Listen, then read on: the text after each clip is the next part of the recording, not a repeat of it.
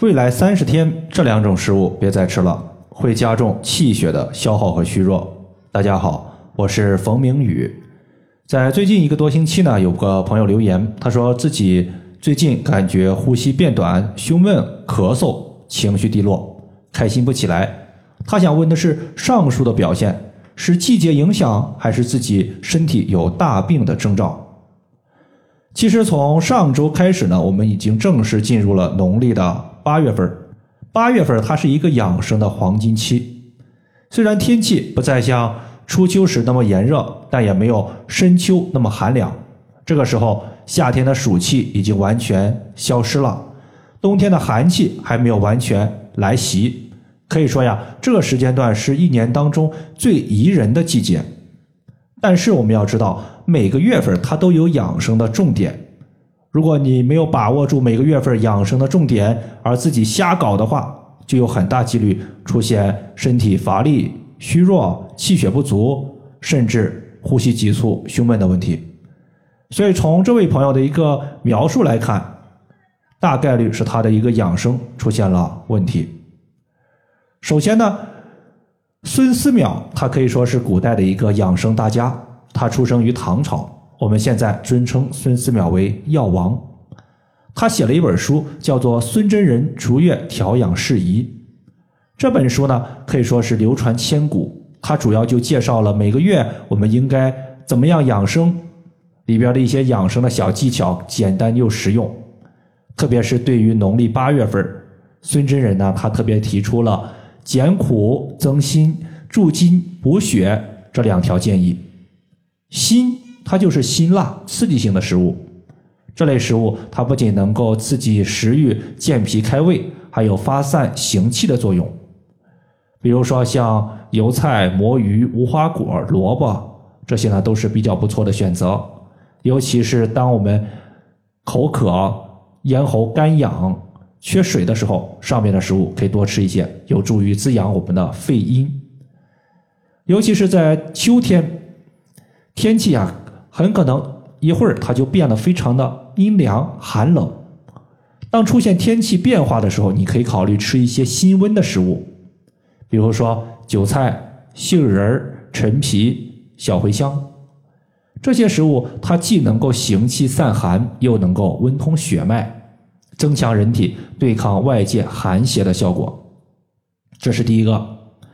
第二个就是苦味食物，可以说是夏天的必需品。但是进入秋天之后，苦味食物我们就要少吃一些了，因为心脏在五行之中属火，农历八月阳气逐渐收敛，阴气逐渐增多，我们心脏的心气也变得微弱起来。如果这个时候你还在吃一些苦味食物，有大概率导致自己出现胸闷、咳嗽、不开心这些问题。所以说，农历八月份它是不适合吃一些过于苦寒的食物。它会泄掉我们的心火，使我们本来的心气就弱了。你再泄掉一部分心火，就更弱了。特别是一些苦寒下火的一个蔬菜水果，你像莲子心、苦丁茶、绿茶、苦瓜，尽量少吃。另外的话，孙真人他在他的一个书籍里边也说了这样一句话，他说：“无犯邪风，令人骨肉生疮，以为痢疾。”说明秋季八月份早晚的温差比较大，我们得好好养好自己的肺。整个秋天它都是要养肺的。农历八月温差大，对于肺的伤害就大。要知道，中医认为肺为娇脏，娇脏就是很娇弱的意思。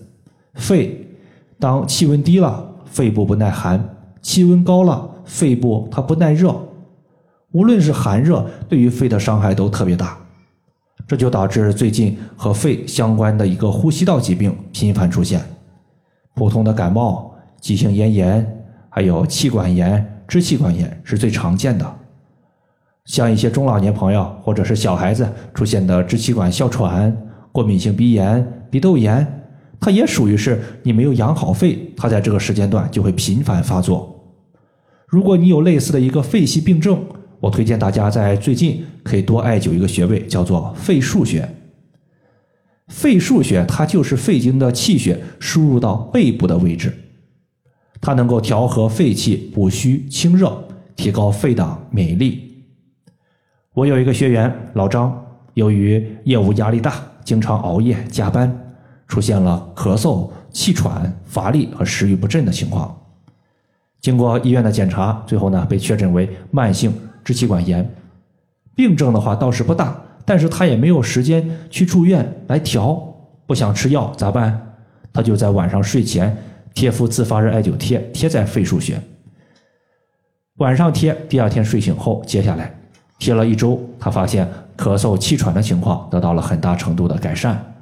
随后，他又在肚脐的下方和脚踝的三阴交也绑了一个镂空的艾灸罐。艾灸贴加艾灸罐，又过了一个月的艾灸，他发现呢，除了肺部的支气管炎没有了，并且乏力和食欲不振也消失了。这说明肺腧穴它养肺的效果是非常好的。这个穴位在背部第三胸椎棘突下旁开一点五寸的位置。以上就是我们今天所要分享的主要内容。如果大家还有所不明白的，可以关注我的公众账号“冯明宇艾灸”。姓冯的冯，名字的名，下雨的雨。感谢大家的收听，我们下期节目再见。